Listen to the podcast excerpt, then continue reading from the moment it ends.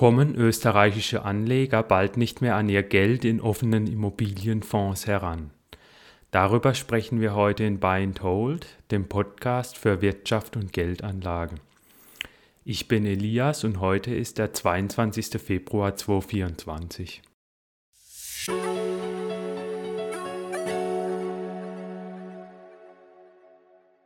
Heute geht es um die Mittelabflüsse bei den offenen Immobilienfonds in Österreich. Ich werde zu Beginn kurz erklären, wie die offenen Immobilienfonds generell funktionieren. Dann werde ich die Morningstar-Zahlen nennen, die nun neu vorliegen für Österreich für das Jahr 2023. Dann werde ich dazu noch die Einschätzung der Scope-Analystin Sonja Knorr vorstellen, die ich für einen Artikel angefragt habe. Dann werde ich meine Meinung zu den Mittelabflüssen in Österreich nennen. Und am Schluss werde ich sagen, wie ich als Anleger vorgehen würde, wenn ich Anteile an einem Immobilienfonds aus Österreich halten würde. Also kurz zu Beginn mal eine Einordnung. Ähm, um was geht es genau? Also es ist so, offene Immobilienfonds investieren vor allem in Gewerbeimmobilien in Westeuropa. Also das können zum Beispiel Einkaufszentren, Büros oder Hotels sein.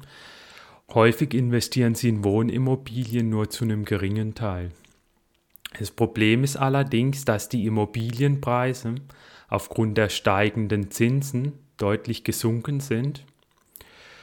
Und es bringt natürlich auch die Bewertungen der Immobilien unter Druck, die im Eigentum dieser Fonds sind. Daneben verhängen die Politiker auch immer mehr Sanierungsauflagen und es drückt auch den Wert dieser Fondsimmobilien. Und es gibt jetzt speziell bei Gewerbeimmobilien auch noch einen Trend zum Homeoffice und zum Online-Shopping, wo eben auch unklar ist, ähm, wie groß künftig noch die Nachfrage zum Beispiel nach Büros sein wird. Und ja, manche sprechen deshalb auch schon von einem Art perfekten Sturm für diese Immobilienfonds, weil sich momentan eben sehr viele negative Entwicklungen gleichzeitig für diese Fonds auftun.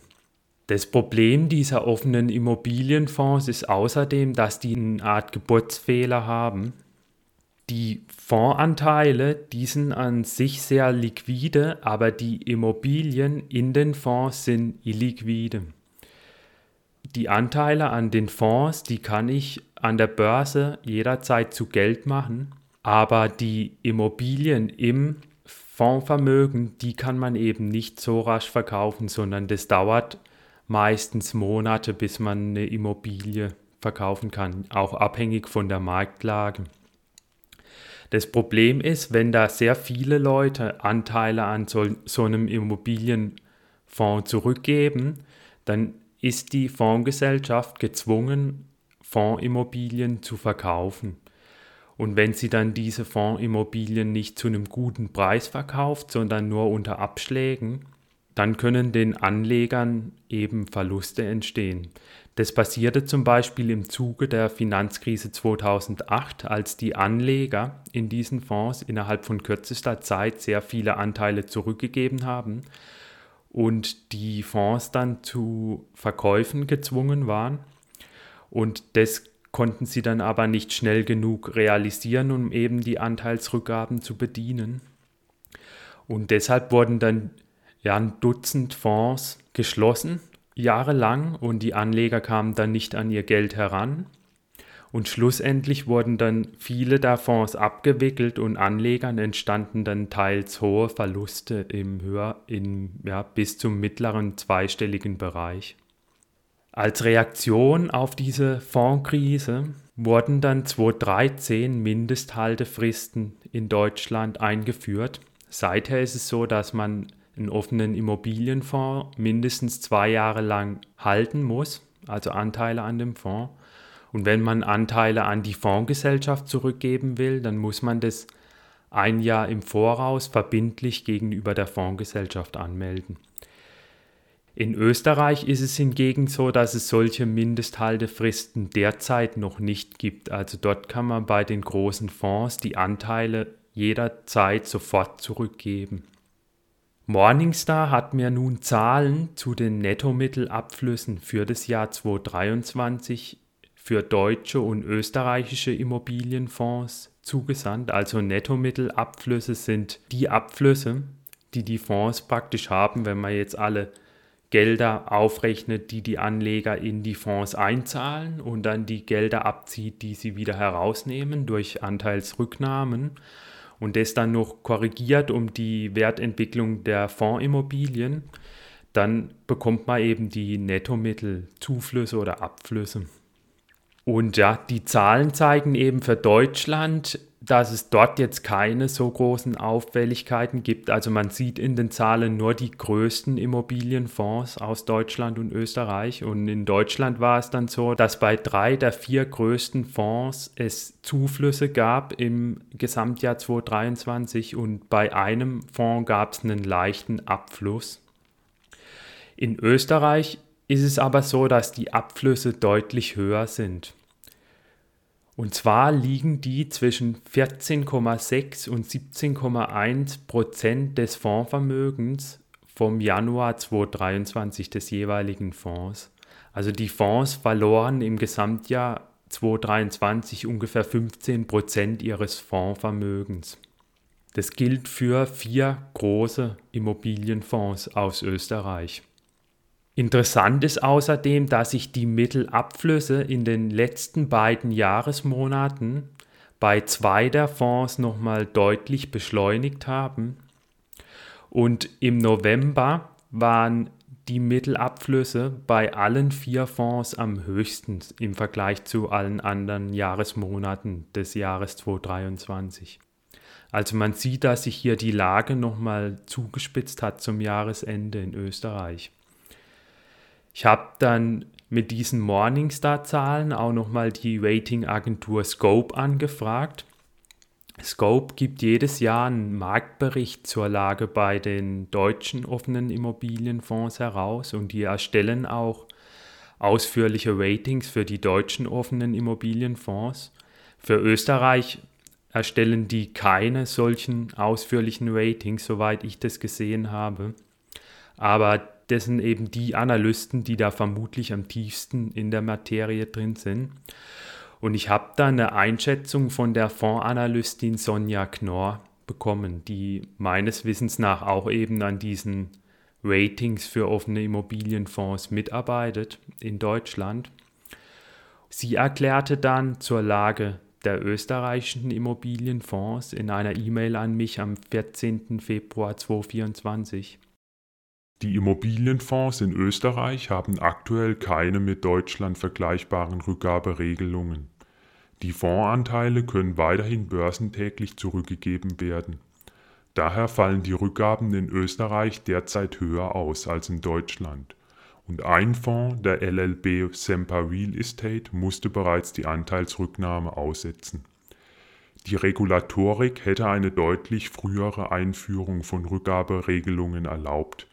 Die Branche hat sich jedoch dagegen entschieden, was die Situation entsprechend verschärft hat. Also die Scope-Analystin bestätigt auch das, was mir eben aufgefallen ist, dass die Rückgaben in Österreich derzeit höher sind.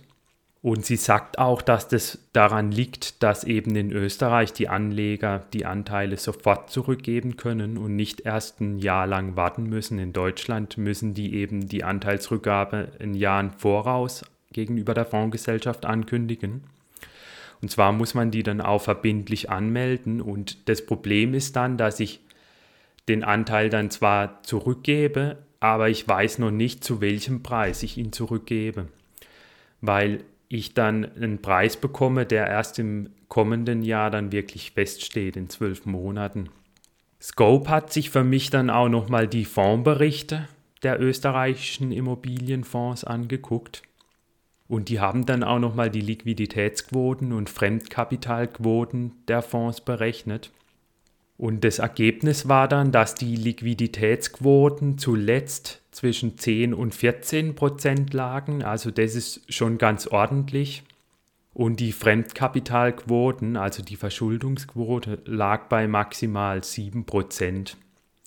Also die lag bei zwei Fonds bei 7 Prozent, bei einem Fonds bei 3 Prozent Prozent und ein Fonds hatte sogar gar keine Kredite. Also das, das, ist schon eine relativ geringe Verschuldung, muss man sagen, im Vergleich zu den deutschen Fonds. Allerdings waren die Ta Daten auch teils älter. Also bei einem Fonds lagen Daten zum 31. Januar vor. Das war der Immofonds 1. Der verfügt über 1,1 Milliarden Euro Fondsvermögen und der hatte eine Liquiditätsquote von 12 Prozent und eine Schuldenquote von 7 Prozent zum 31. Januar. Bei anderen Fonds lagen die Daten allerdings nur zu einem Elternzeitpunkt vor. Und zwar ähm, beim Real Invest, beim Erste Immobilienfonds und beim Erste Responsible Fonds. Da lagen Daten entweder zum 31. Oktober vor oder zum 30. September. Sonja Knorr sah es dann in der E-Mail an mich kritisch, dass hier nicht für alle Fonds aktuelle Daten vorliegen. Die Transparenz ist bei österreichischen offenen Immobilienfonds deutlich geringer als bei deutschen. Besonders auf monatlicher Basis fehlen oft wichtige Informationen, die als Grundlage von Anlageentscheidungen in dieser Frequenz vorhanden sein sollten. Was ist nun meine Meinung zu den Zahlen? Also ich denke, dass die Lage dieser Fonds schon kritisch ist. Wenn die Mittelabflüsse so weitergehen sollten wie im letzten Quartal 2023, dann könnte ich mir durchaus vorstellen, dass hier ja, ein Fonds auch mal schließen muss.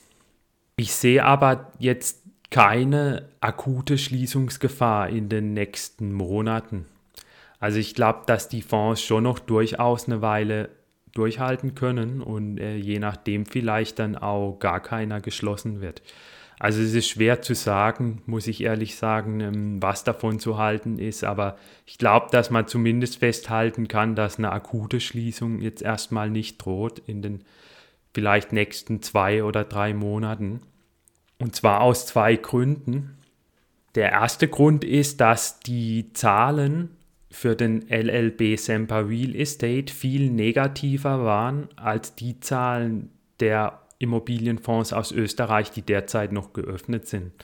Also der LLB Semper Real Estate ist ein Fonds, der im Oktober 2023 bereits schließen musste, weil da sehr viele Anteile eben zurückgegeben wurden an die Fondsgesellschaft. Und bei dem Fonds war es laut meinen Berechnungen so, dass der in den zwölf Monaten bis Oktober 2023 Abflüsse in Höhe von 37 Prozent des Fondsvermögens hatte. Also das, der hatte nochmal wesentlich mehr Abflüsse als alle anderen österreichischen Immobilienfonds. Bei denen lagen die Abflüsse ja nur bei 15 Prozent, so wie jetzt gesehen. Außerdem war zuletzt auch noch immer Liquidität vorhanden, zwischen 10 und 14 Prozent des Fondsvermögens und die Verschuldung war auch bei allen Fonds noch sehr gering. Wenn man sich zum Beispiel mal die Fremdkapitalquote von dem LLB Semper Real Estate anguckt, der geschlossen werden musste, so lag die zuletzt bei knapp 42 Prozent zum 29. Dezember 2023. Das heißt, der Fonds hat noch sehr viele Schulden aufgenommen, sehr viele Kredite aufgenommen, um, ähm, um eben Anteilsrückgaben bedienen zu können. Und die Liquiditätsquote war bei dem Fonds dann auch nur noch bei 4,5 Prozent. Und ja, wenn man sich eben die anderen Immobilienfonds aus Österreich anguckt, dann ist da die Schuldenquote viel geringer. Die ist nicht bei 45 Prozent, sondern maximal bei 7 Prozent. Und wie gesagt, ist die Liquidität auch nochmal deutlich höher. Nicht bei 4 Prozent, sondern bei mindestens 10 Prozent. Das heißt, die Fonds haben offenbar noch immer finanziellen Spielraum, um hier Anteilsrückgaben zu bedienen.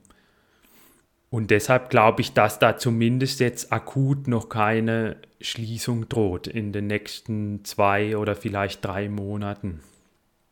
Ich habe dann auch noch mal die Anbieter alle angefragt, wie die Liquiditätssituation bei denen aussieht und äh, wie die auch weiter Anteilsrückgaben finanzieren wollten.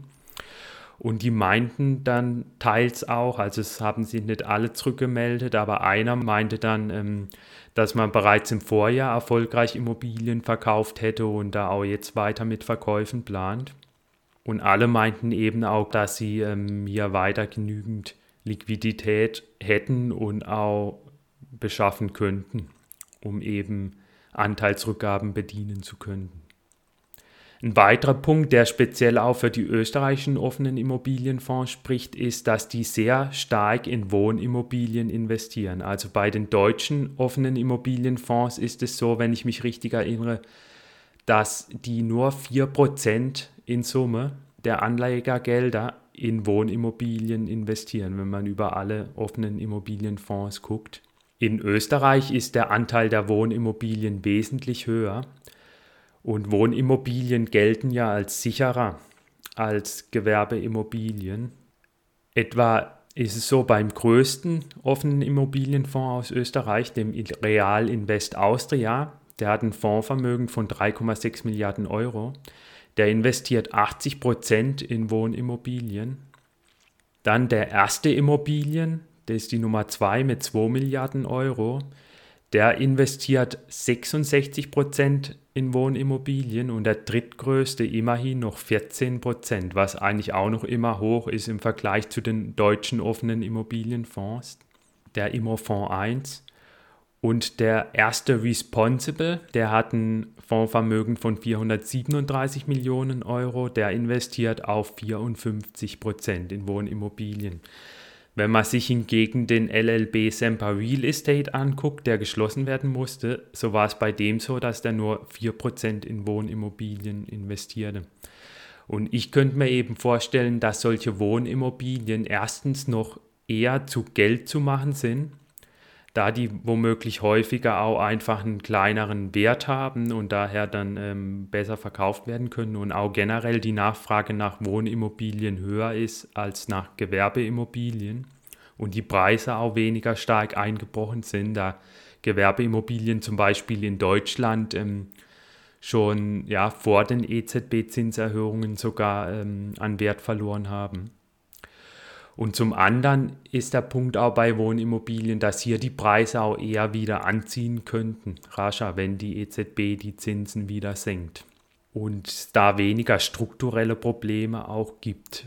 Also bei äh, Gewerbeimmobilien gibt es ja den möglichen Trend zum Homeoffice und zum Online-Shopping. Das hat man bei Wohnimmobilien nicht. Das heißt, das spricht auch eher nochmal für diese Fonds, dass die dann vielleicht doch in der Lage sind, jetzt auch Immobilien noch zu verkaufen und dann noch immer ähm, liquide zu bleiben, da die auch alle ja schon ähm, eine größere Zahl an Immobilien halten, also schon 40 Immobilien und teils auch noch mehr, teils auch 100. Man muss auch gleichzeitig aber auch sagen, dass es hier durchaus auch Klumpenrisiken gibt in diesen Fonds. Die sind zum einen alle sehr Deutschland- und Österreich-lastig, also die halten vor allem Immobilien in Deutschland und Österreich.